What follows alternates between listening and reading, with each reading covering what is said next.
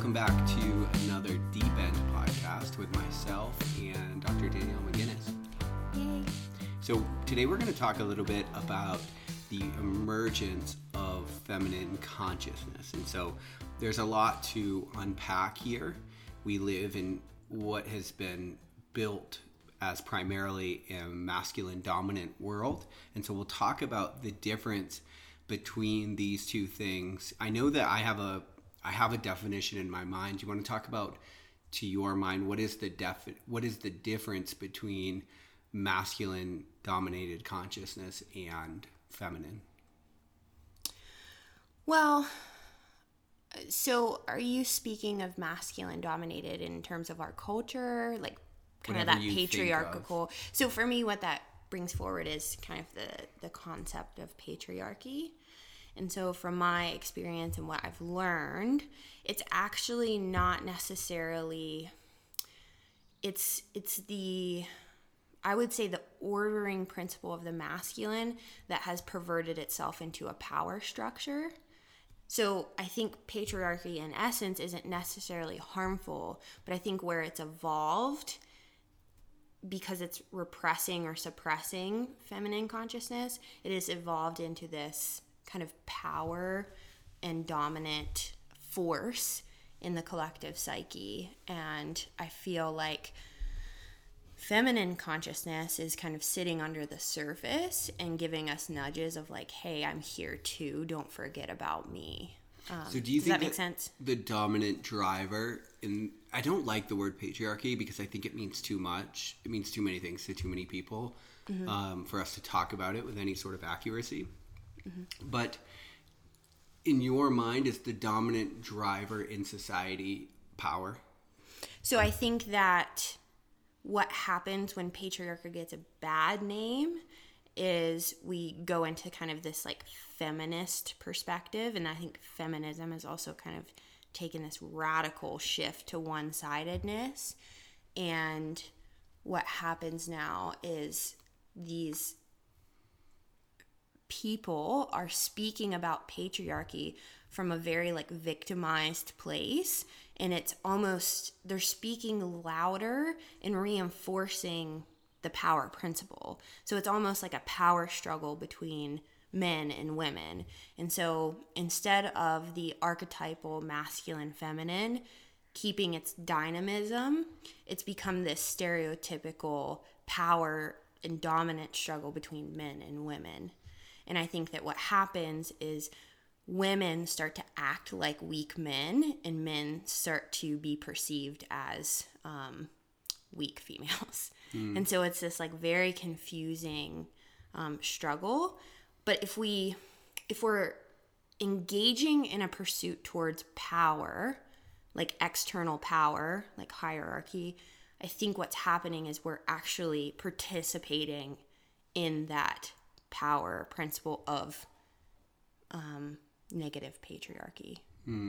Does that make sense? So it's interesting when I, I try to think about I try to think about I try to back up as far as I can from culture to try to understand the different movements that are happening. And I think that one of the reasons if you look at some of the characteristics of postmodernism, some of them are like reductionist or I'm not sorry, not reductionist, but uh, deconstructionist. Mm-hmm. And I think what you just said is like we've become somewhat stereotypical. I think our energy has grown stagnant. Like I think that the masculine principle has brought us as far as it can bring us into the sort of into progress, you might say, like technological advances. Without the feminine. Without the feminine, yeah, it's gone as far as it can. And then mm-hmm. what happens is, I think when archetypes become petrified, they become stereotypes. So there no, there's no longer dynamic energy in them. When myth becomes petrified, it becomes ideology. And so that's what we're seeing is stereotypes and ideologies. They're these um, belief systems that have no dynamism, no ability to pivot, no ability to see nuance, no no more unfolding. There's nothing real about them. They're like stuck in time. And so the reason I think that we're seeing a po- the postmodernists come along and start to want to deconstruct so much of what's happened is because I think that impulse is real because it has brought us as far as it can bring us, and we're trying to figure out how do we inject something else into this system. Um, and so that's sort of my take on where we're at in culture right now and i think what it's actually going to take because then the other thing to consider is that when you look at the postmodern lens this deconstructionism isn't tenable for any amount of time. Like eventually you actually have to have something to deconstruct.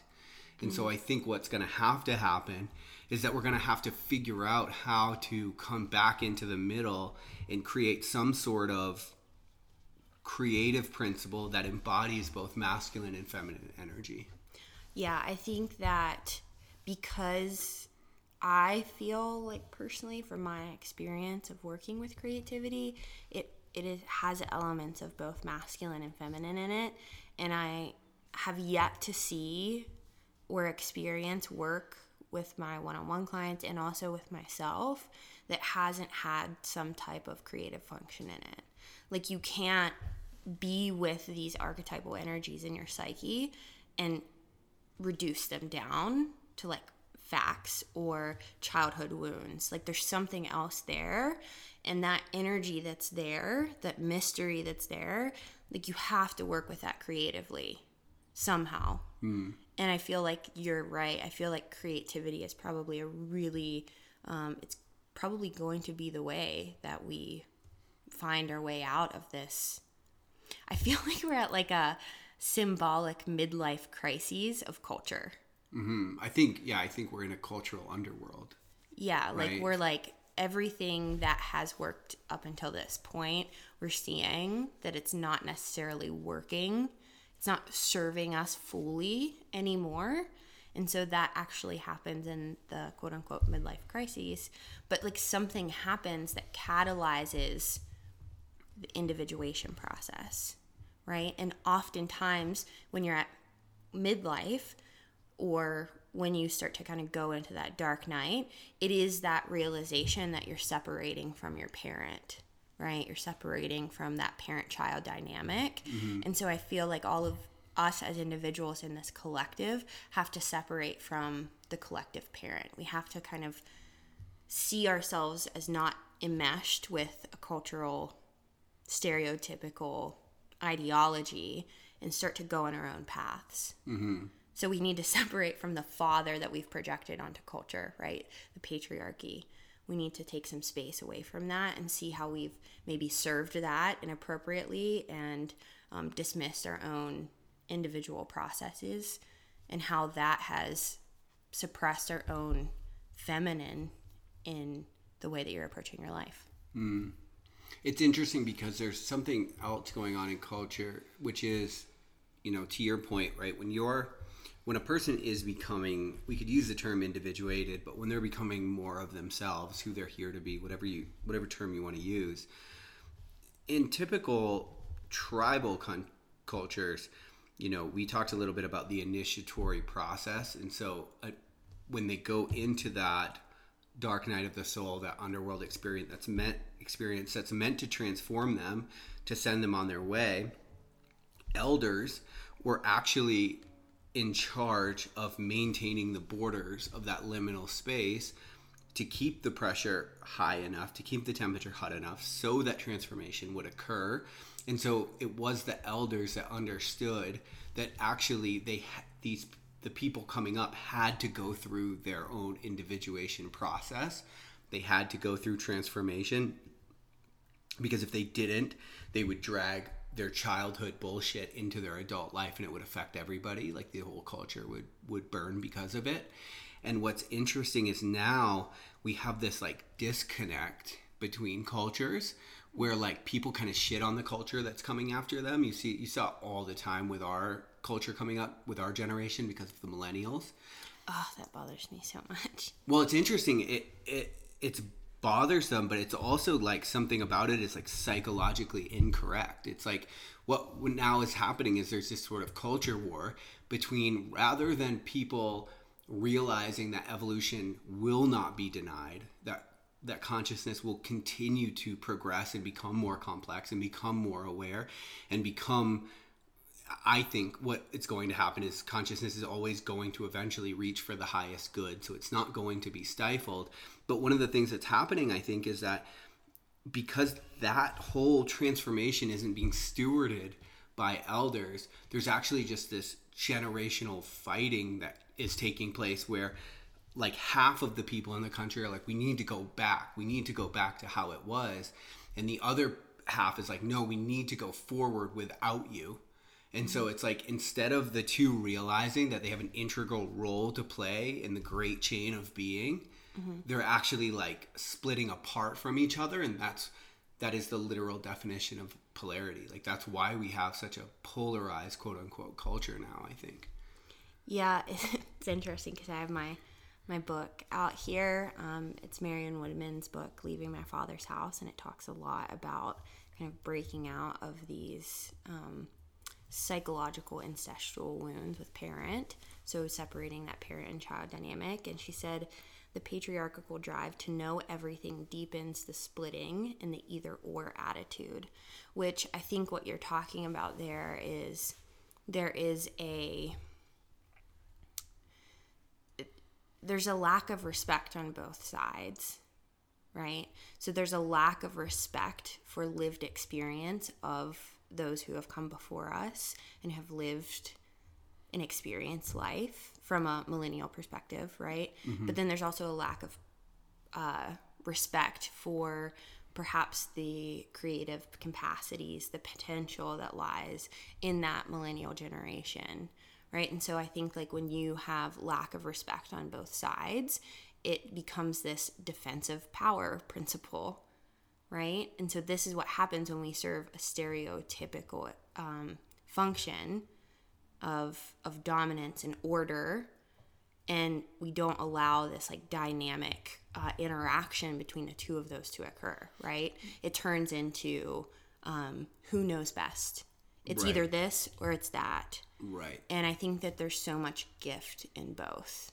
And it only comes from it, it's interesting because i feel like you're talking about maybe tribal cultures and, and their initiatory experiences. And I feel like those experiences were so that that person could get in touch with what their soul's calling was for the world so that they could give back to their community, mm-hmm. right? Yeah. That's what individuation is. It's not striving towards individualism it's actually striving towards wholeness so that you can give back to the collective.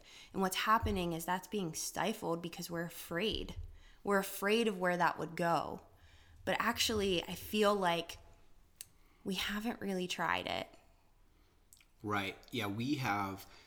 So we have an. I think that's such a good example. Like we have an individualistic culture, not an individuated culture. Totally. And those yeah. two things are miles apart because so this is interesting too, right? So when you look through history, what you see is actually much more of a collective, a collectivist mentality, and that had its own deep, deep shadow because, like for example, if you look at the Middle Ages in Europe, there was a belief that entire cultures or communities would either be would either be saved quote unquote would reach heaven together would find salvation together or they would all go to hell or be put in purgatory together. Mm-hmm. And so because of that collectivist mentality, the individual there was no there nobody cared about the individual. The individual had no rights whatsoever. And so that's why we burned people at the stake for example because all of these people were under the idea that if they could burn them, which was an act of purification, that that would atone for the sins of the collective okay, so that it's like getting into layers. I hope I don't get this confused. So that could be a, an amazing example of suppression of the feminine, right? Like the witch trials and burning witches, like totally. this reverence for this deep connection with sacred nature that witches were engaging in. And it's like, actually, no, that's evil. That's shadow. Let's burn you. Let's kill you, mm-hmm. right? Mm-hmm. But like that doesn't make that energy go away. Like, where does that go? That goes into that collective shadow. right? And so it's interesting because what, what you're speaking about there feels to me like another example of okay, so if our God is out there, right, we don't have to take responsibility for our actions here. And so what happens here is now it turns into this collective tyrannical father energy that's driving the culture right? And so the tyrannical father has no space for nature and no space for the feminine. And so it puts it into the shadow. And so, again, reinforcing the power principle. So that's what I think uh, patriarchy is. Mm, okay. So, so this is what the world looks like for thousands of years. Okay. And then we go through the Enlightenment, and out of the Enlightenment, we be, we get the birth of rationalism and, and logic. And so then now we're starting to realize that that the way we're looking at the world is fundamentally flawed. And now we have the pendulum swing from this from this collectivist culture to what is happening now, which is the individual culture. Like we're only a couple hundred years, right? So, and when you look at culture, like consciousness takes thousands of years to evolve. So dominant thought processes that are that are alive in culture take thousands of years to move across the sort of archetypal spectrum. So now we're in this place where the culture is so individualistic. I think what's happening is we're swinging from polarity to polarity and we're eventually going to settle out as we come to the realization that the answer is actually a mix of both, right? Which is being the best you for the collective. Mm-hmm. And that's why in my book, one of the things I talk about is the idea that the individual and society have like a reciprocal responsibility to each other. Mm-hmm. The society creates structure and safety for the individual, who then must go on their own hero's journey to understand what it is they're actually here for. Because mm-hmm. there are th- certain things that are coming into the world through us. Right. So, but then when our culture turns into a stereotypical culture, it's an illusion of safety. It's actually not safe, right? And so you see this playing out, for example, when people actually deny the truth of their wholeness to pursue something that is safe and secure and promise them, you know, benefits and amazing work hours and like a way to support their family. And then we see last year with COVID, like actually that's pretty that's pretty unstable. Hmm. You know, that 9 to 5 promise of security and stability is it truly the safest route to go in your life? I don't know. Like maybe for some people, but well, okay, so now if we look at this masculine and feminine as we started, you think the masculine is often characterized by order, structure, directiveness, doing energy. But again, as you mentioned, when culture becomes stereotypical, what happens with masculine energy when it loses its dynamism actually so you could say when it loses its connection to the feminine altogether it becomes tyrannical becomes stiff becomes what it is right and now and i think what happens is it turns individuals into chess pieces for that game to play out yes totally so now people become objects for an outer game that has no meaning that well, absolutely has no mystery, has no connection to the earth. And so it's a very destructive type of energy. Right. Right. What I would say is that the feminine won't be denied. no. You know, because it's going to, what's going to happen, I mean, equilibrium is going to happen. These two energies have been, you know, swirling back and forth, you could say, for eternity. And so, as just as the masculine grows tyrannical, which is what's happening, you see riots. You see what happened with George Floyd. You see all of the cultural instability we're feeling. I think it's the feminine chaos emerging within the structure because we've chosen not to have a relationship to it, not to honor both we're we're just puppets for them essentially because I, because nothing once progress can't continue once something grows so tyrannical that progress can't continue chaos is just going to start emerging yeah and you see this right with Which kind of this rise of awareness in mental health after you know, last year with COVID, like you take away the order and structure of the routine, the monotonous everyday kind of habitual movement mm-hmm. towards tyranny, Right. and you take that away and you have so many people now and i think it's a beautiful thing that so many people now are realizing actually this doesn't work for me. I'm like i wake up anxious every day. I'm so mm. miserable. Like my body is exhausted. So i think all of those are also maybe some individual markers of internal chaos kind of bubbling up from the surface. Totally. Yeah. Even if you put yourself in structure, like masculine structure, like mm-hmm. internally that chaos is going to start emerging essentially. Mm-hmm. And I would say psychology, the field of psychology is inherently feminine in that it it is forcing you to pay attention to what's happening within. Mm-hmm. You know, whereas before our answers collectively have always been pay attention to what's happening without. You know, our God is very up and out, and so if the if you are having a problem, the answer is to be better at that game, be better at the up and out. But now we're like, okay, but maybe we need to pay attention to what what's happening down and in, and that's the feminine. Yeah, and I think that like one of the greatest illusions of maybe it's like this post enlightenment thing, right? Is like just stopping at the symptom, right? It's like if we know the symptom, we know the problem. Mhm, But that's masculine again, Right, and that's still do it. contributing. It's contributing to like if you approach an issue in that way and you don't take it a layer deeper, you're you're perpetuating this power structure.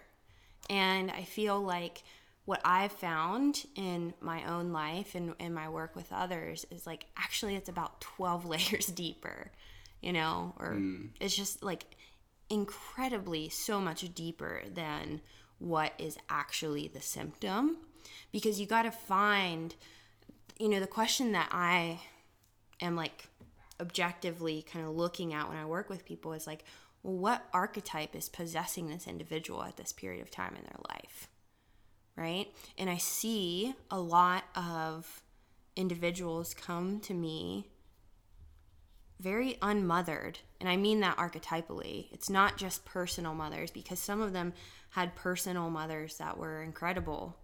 But just this lack of feeling like they are going to be accepted in the world for who they are. Hmm. You know, that's deeper than just your personal mother. Your personal mother can contribute to that lack of acceptance and safety. But, like, on a grand scheme of things, it's like there's no space for them in this game. Mm-hmm. Yeah, and and I think that's we've talked about this a little bit, but that's why like retreating to nature is so helpful.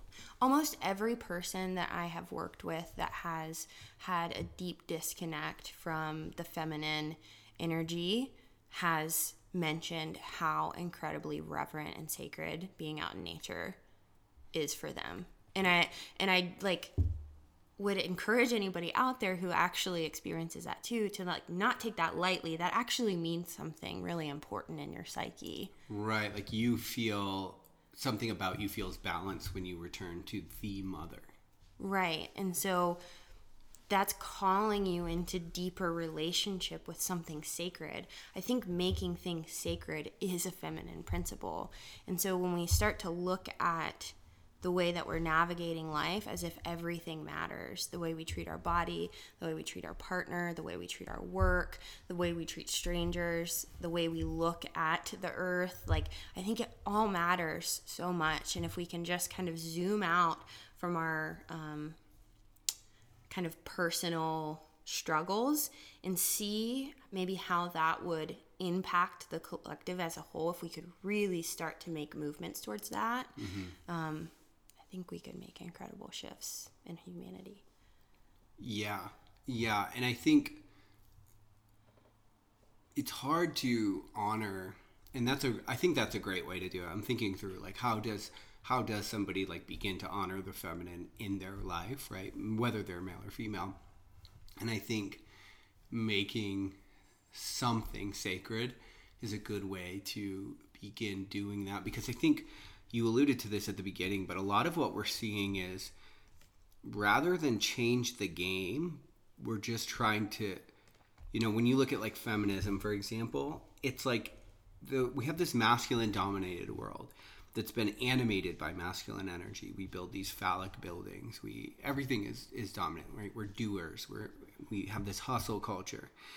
And when you look at something like the emergence of feminism or something, a lot of that rhetoric that I see is actually just like wanting to do the masculine thing better or something. Like it's like rather than bring a more balanced dynamic into the fold, I'm actually just going to be better. I just want to be better than you at your job or whatever. Get you fired and I'll take over. I think it comes down to like morality too, right? It's like, how can I make myself look better within this structure in a way that doesn't reinforce what has been? But also, if you're doing it in a way that like doesn't incorporate the shadow, the body, the unconscious, you're perpetuating our just like skyrocket into consciousness without acknowledgement of what else is there. Right. So Jung called that the unholy trinity, right? Do you want to talk about that a little bit? So yeah, so he was working with all three of these things. The feminine, the body, and the shadow. Yes, to amplify a, a move towards balance, feminine consciousness. Mm. Um, and those things can't be useful in the world without spirit, without this masculine drive to bring them out into the world. But we have to acknowledge them, right? And so I think that um, when we were talking about like making everything sacred, right, and act as if everything matters, is I encourage my clients to really look at whatever they're experiencing, their their symptoms, their outer symptoms, as a call towards something deeper, right? Their soul is activating through this external symptom. So, are they experiencing it through the body, right? And I think that the shadow in particular is our connection to the shadow. Because our our shadow material is so like if you haven't gotten to a point with doing shadow work where your body almost revolts when that material comes to your attention, I don't know if we're actually getting to, into transform transformation with shadow. We're actually just doing shadow work on a cognitive level, mm-hmm. which is reinforcing masculine. Right. Right. So if we actually do shadow work from a place of feminine consciousness, we're working with the body to integrate shadow material. Mm-hmm. So. Yeah. Yeah. So it's interesting when you think about the feminine, the body, and the shadow. I mean, aren't those all? Those are all feminine. You know. I think symbolically they are. Symbolically, yeah, like the, mm-hmm. the, the animating energy is feminine. Yeah, and like let's look at let's just bring Christianity in here, right? Like I think that Christ, right? All of the symbolism around the body was so symbolic of the feminine of feminine consciousness. But we took that and like skewed it into this out there principle and just like cut ourselves off from it. And so a lot of our culture is based on religious principles and concepts that are based on that misconstrued. Um, it's it's taking something very symbolic and mysterious and meaningful and like shifting it into something as like an outer power. Right. Yeah. When you look at the emergence of something like second century Gnosticism, what you end up with, you realize is um, a completely masculine version of this the Christ story. You know, so Gnosticism was a heretical movement that emerged in the second century, and essentially what Gnostics believed is that all matter was evil, that humans had a divine spark that was of God the Most High, but they believed that this world was created by like a more like an evil god, mm-hmm. and so uh, the re- the to become free, to become to reach salvation, it was actually you had to know. That's why it's called Gnosticism. It's it's a gnosis. It's a knowing of what's real about you and what's not real. Right. So there's a huge division between spirit and matter. And actually, one of the reasons that they believed in astrology is because they believed when the di- divine spark came from God. It traveled through the cosmos to land in the incarnation in your body. And mm. so astrology was actually the um, pattern that you took to get here, and that's why astrology worked. That's what they believed.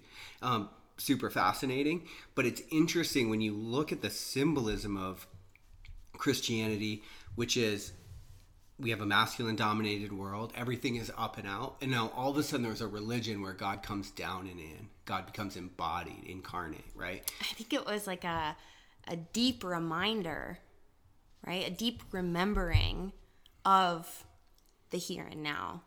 This embodied incarnated existence. Like I think that's what that was. Totally. And then by the second century, this Gnosticism is like takes that and gets rid of the feminine altogether and is like, no, he just appeared to be embodied, but the the actual divine spark is the only thing about you that's good. All matter, all mother, in other words, is actually inherently evil. And then uh, Christianity ends up winning out in the battle between Gnosticism, but actually it's way more complicated than that because a lot of Gnostics become integrated into the Christian tradition to now where you go to like if you were to go to I think if you were to go to 100 churches in the US across all of the different denominations, you would find Gnostic teaches, teachings in over half of them.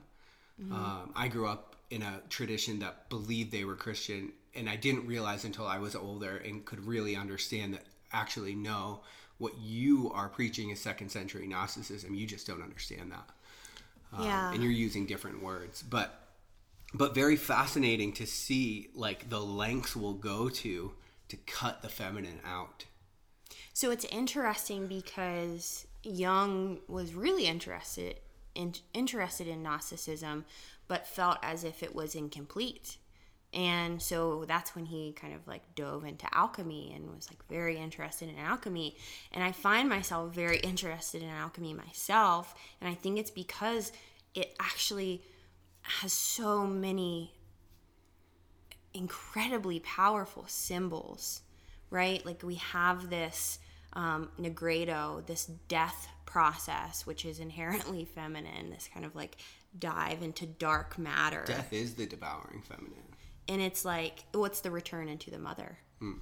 and then you have in a lot of alchemicals alchemical texts and images like the vase like the holding container of the prima materia. So the the container and the containment is actually a very feminine element as well it's a it's a symbol of the feminine that holding function that containing function so everything that chaos is held mm-hmm. in the a safe space. Yeah. So um, I just find it interesting how, um, you know, there's so many interesting symbols in alchemy, and that's where kind of Jung's interest lay um, as he evolved in his work, and just to see how that incorporates a lot of that feminine stuff. Yeah. And if we take, if we just look at the way that Jung behaved in a literal way and talked about females and his relationships with females, like you, if you literalize that and you look at that and you're like, oh, well, he wasn't on on the side of females and that's like looking at it stereotypically mm-hmm. but if we can kind of like zoom out and say like look at all of these I think what he was doing was trying to amplify these different archetypal symbols because I feel like if we have one, which is Christ, like a really powerful archetypal symbol, and it gets skewed and turned into a stereotype, I think what Jung was doing was trying to take different perspectives to try to like re envision that archetype of the feminine mm. and bring it forward and carry it forward. Um, yeah. So I think he was right. I mean, obviously, he was, I think he was right in his assumption about Gnosticism that it was incomplete because it is it's like almost dominated by masculinity. Isn't Sophia a product of Gnosticism? No. It's not? No, Sophia pops up in the Old Testament. Okay. Gnosticism pops up in the second century. Sophia was is you know the goddess of wisdom or the feminine half of God as understood in like second um, in like first, second century, um, or I'm sorry, second temple Judaism, you get the emergence of Sophia and the belief that uh, for for a lot of sects believe that Jesus was the sort of incarnation of Sophia, which is why mm-hmm. they talk about a masculine body with a feminine soul. But um, it's interesting because even if you look now at our culture, like we have to acknowledge, I think, why this happens, right? Why is it that we keep denying the feminine? And it's because it's fucking uncomfortable, right? Because we are so seduced by the idea of secret knowledge because what that essentially is telling you is like all of this discomfort that you feel about being in your body and being in your life you actually can get around if you just know the right thing. Right that's i think that's what principle. this quote was saying was like the drive to know deepens the splitting of either or. Yes. And i think that oftentimes the knowing is a byproduct of experience which is feminine it's not it's right. not a byproduct of cognition of knowing. Right. Like the difference in knowing i think is the difference between masculine knowing and feminine knowing. So imagine sitting with okay so i'm watching a, sedu- a, a whole right now i'm watching a generation i think it's a generation in front of me a little bit older than me being like absolutely seduced by all of these conspiracy theories. And if you think about what's happening there rather than sit in the discomfort of the world we've built, which is causing people to kill themselves at a rate faster than ever, which is causing people to turn to escapisms at rates faster than ever before, right? Rather than sit and realize, oh, we've built something fucked up here. We actually have to do the work to face our own shadow so that we stop projecting it and perpetuating it in culture. Instead, no there's actually just secret knowledge that you have to know. You actually just have to like somebody else is pulling the lever. So you get to you don't have to deal with the problem. It's somebody else and you can so and you can fix that problem by just knowing about this secret knowledge. And so you, then you see like qanon and all that shit. It's mm-hmm. like no i'll do anything not to be in the feminine including believe just this bullshit like cascade of theories. That's a really great point. Um, and I think that, you know, Gnosticism all over again. crazy.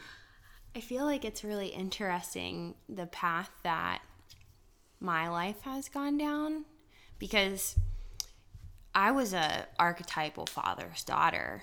Like I was if you look up the Athenian archetype, I was like Athena, right? I was born out of my father's head. Like I, I loved intellect and knowledge and the pursuit of knowledge and getting degrees in these universities that are perpetuated by patriarchy and like that's what I found safety in. Mm.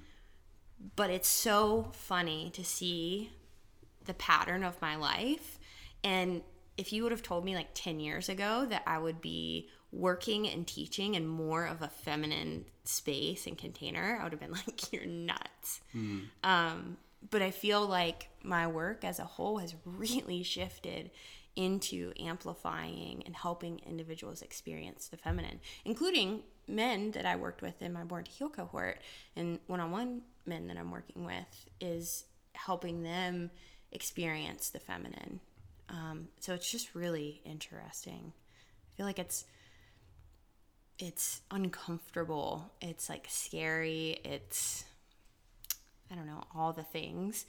But I feel like I had this very, uh, I don't know, earth shattering plant medicine experience that it felt like it was almost like an initiation. It was a return to the Great Mother and rebirth in in a way that I feel like cleansed my body of the gunk that was like stopping me from moving in this direction. Mm. And I feel like for me to not pay attention to that or try to like literalize that and try to figure out exactly what that meant um, would be a disservice to my feminine nature. And so the way that I've been trying to integrate that experience is through somatic experiencing, through embodiment, through creatively writing from a feminine place, not a masculine place of pleasing outer power structures, um, all these different ways. So it's been really uncomfortable, and but I feel like it's the way through at this point for me. Right. Well, and for men that don't have a healthy balance of feminine and masculine energy, they won't because they won't be able to sit with themselves. They'll always have to be doing, you know. And so there's a lot of people that are like stuck in fast forward because they don't know how to stop because they can't because there is no relationship there to the feminine. And I think that that is where the containing function of the feminine can be so incredibly healing.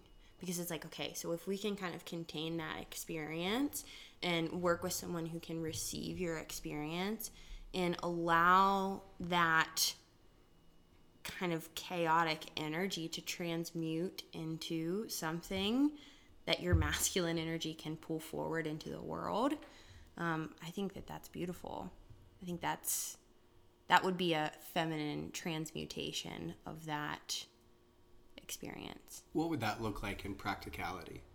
You know, I when we were talking about you're like, what is containment? I don't know what that means.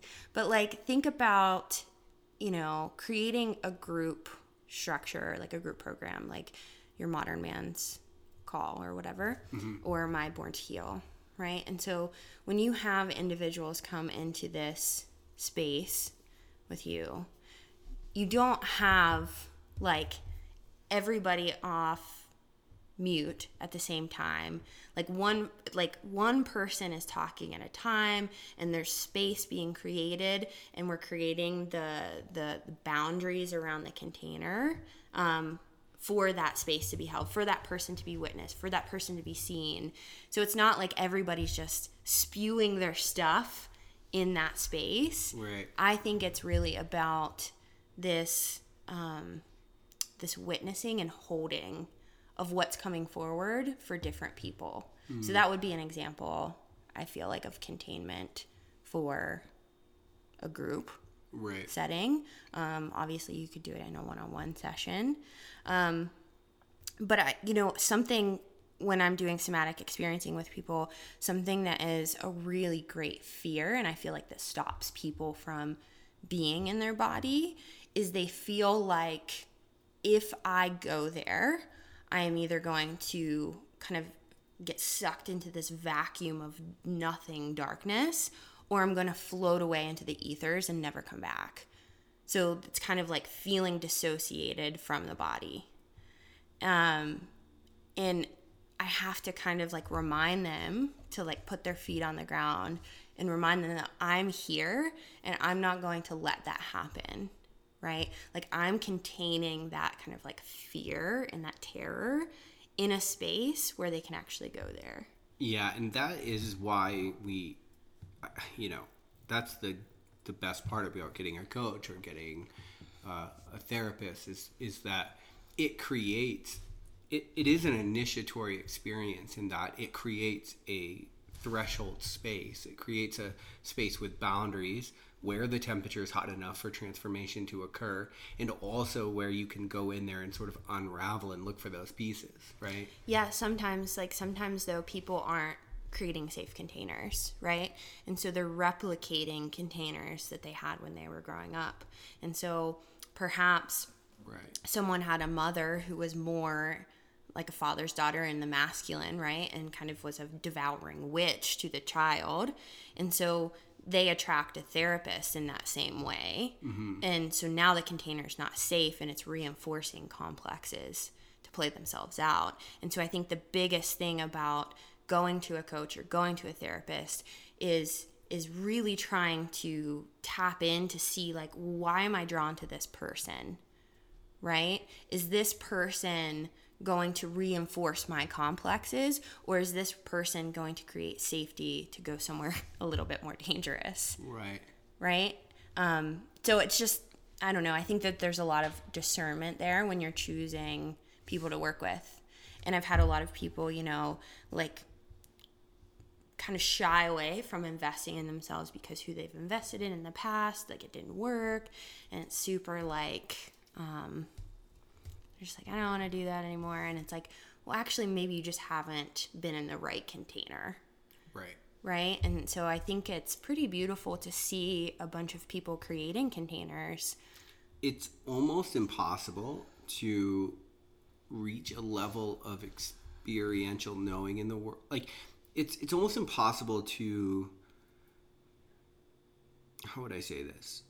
You can't embody something you haven't experienced, right? And so most of us, like when we have this conversation about masculine, feminine energy, for example, like if you're stuck in the masculine, you can't just switch, right? You can't just start. It's unsafe. It doesn't feel right. It feels out, you know, it feels outside of what you've experienced before, which makes it feel unsafe. And so, same thing with like, I've noticed this in um, my own work, right? So, in going to a coach who actually like models for me what it's like to be like sort of unconditionally accepted and loved.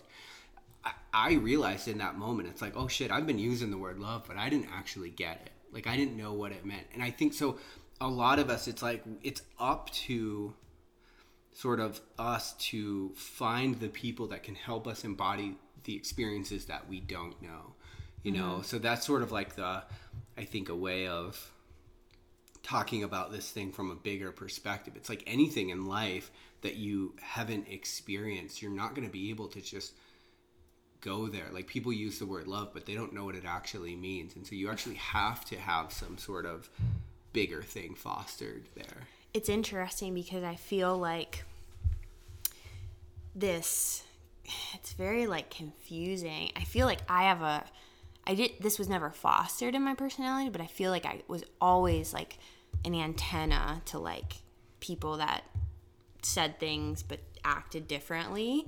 And it's interesting because I can see now and I, I, see it in myself too so i'll take full responsibility for doing this myself sometimes and i have to catch myself mm-hmm. but the individuals who are leading from ideals they're not leading from experience mm-hmm. and leading from ideals reinforces this kind of pursuit of out there knowledge mm-hmm. instead of in here knowledge right because and that's why we have a culture that is just plagued with perfectionism and thinking things that should be different from what they are is because they're striving towards an ideal and it's like if i show up just like this oh, then yeah. i'll be the ideal coach and or therapist whatever um, but i i really feel like there is something in each and every individual that has an antenna for that like they can see through someone who's really embodied and experiential and then someone who's preaching ideals. Yeah. Well, and just listening to you say that too, I'm like, well, it is experience that teaches us that reality is not perfect. Mm-hmm. Right? The only reason we would ever shoot for perfection is because we aren't paying attention to what reality is actually like. We're, we're, we are shooting for ideals. Yeah. And I think, again, it's to reinforce how uncomfortable reality actually is, mm-hmm. right? The shame of being imperfect, an imperfect human. Yeah. So I think that ultimately it's it's about if we come down to it, I feel like the thing that um, I feel inside is that the feminine leads from experience, from the here and now present moment, and an interaction and presence with that. Mm. And I said making things sacred, but it really feels like if you are receiving the present moment and you're present with it and you're seeing what's presented in front of you, I think it becomes inherently sacred. Yeah. When you when you get to a place where you see that everything matters, it becomes that. Right. And that's hopeful. But like shooting for like all of these like perpetual like never ending pursuits of outer success and ideals and all those things, it's exhausting and it's hopeless. It's kind of like strays you into nihilism. And it's just. Yeah, eventually, because it is hopeless, right? Because you're constantly short, mm-hmm. right? And you're never honoring where you actually are in that moment, in that pursuit. Yeah, and it's interesting because I feel like in this conversation, we've talked a lot about culture. And I feel like something that I just want to at least cover or go over is like we can't change where we're at right now. We can just, I mean, on a massive scale. So just to project all of our problems onto culture is like not the answer. And I think that the best thing that we could do is kind of just like look, like put our feet on the ground and look around us and see how what we're doing right here and right now is contributing to that. And how maybe you would want it to contribute to something different than that. So, yeah, I just want to say that because I want to take responsibility for my part in making this collective a better place. Like I don't want to just say it's a problem, it's a problem, it's a problem, culture's this, culture's that. And it's like, well, but it is. Yeah, and the only thing I would say on that, which makes me not so hopeful, is that culture is only a collective of individuals. And so whatever symptoms are appearing in culture are first appearing in individuals, right? But the place that they're in, appearing is the fe- is the feminine. That's the problem. It is the shadow. It is the unholy trinity that people have to take a look at if these problems are going to resolve themselves. And since we're like perpetuating this masculine up and out, I do think it's changing. I just don't know if it's changing fast enough, but I do think it's changing. Um, but you know, it's like essentially what has to happen in order for these things to be resolved is for the feminine to stop being denied. And I just, I don't know. I don't. You don't know what. I just don't know if that's going to happen. Like I think Like we'll in your lifetime. eat as a species, or just ever. Like you said, we're as a species, we're in the underworld, right? We're in our dark night. Well, I think But- yeah, we're we're at the like we're in that like alchemical nigredo. I feel like we're starting to come to grips with the material, the darkness that we have suppressed for hundreds and thousands of years. But it's super important to understand that not everyone emerges from the underworld. The stories that you know of are because are cherry picked specifically because they emerged because they had a story to tell. But mm-hmm. that I think the majority isn't the hero. The majority doesn't escape from the underworld. People I think a lot of a lot of people end up becoming a way worse version of who they used to be as they grow older. I think that um, well, obviously, a lot of people kill. But were they ever in the underworld then? Yeah. Or were they in a pseudo version of the underworld? No, I think yeah. Okay, so I think are they walking just unconsciously through the underworld? right, Okay. right. That's exactly what's happening, and that's what's happening to us as a culture. Like I'm saying, this what we have to face is shadow. It's outside of our awareness, and so unless we turn around, we're not going to be able to see our shadow. Right? We are just continuing to face the light, so we're like, no, up and at 'em, go this way. So there's this where the shadow's getting bigger and bigger behind us as we grow. and if we don't turn around and face that i we're as a species i just don't think we're going to emerge I did a podcast called Re- Regression is Not a Problem, and I think that that ties in nicely here, where it's like to say that you've maybe taken like two steps back is not actually a problem when it comes to integrating the shadow, right? Because you're confronting parts of yourself that haven't necessarily evolved. And so whenever you regress back or turn around, that's actually can catalyze something really, really amazing because now you're confronting unconsciousness. You're turning around and looking at it.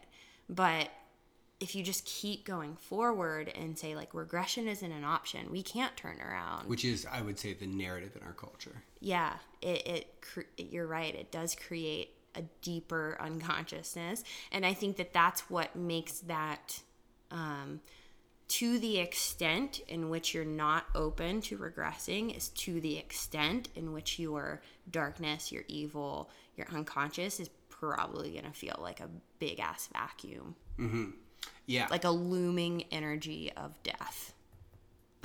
right. But like that is the tact we're taking right? When pressure starts to mount uh, our cultural narrative is forward. Forward at all costs. Just fucking jam the throttle yeah we were just hustle, talking about um 9-11 right? How that was like this this kind of like march on let's fucking kill them. Not one time, not one, not one fucking time in our culture in the last two years have we just stopped. Have I heard on the news? Have I heard a politician be like, "What?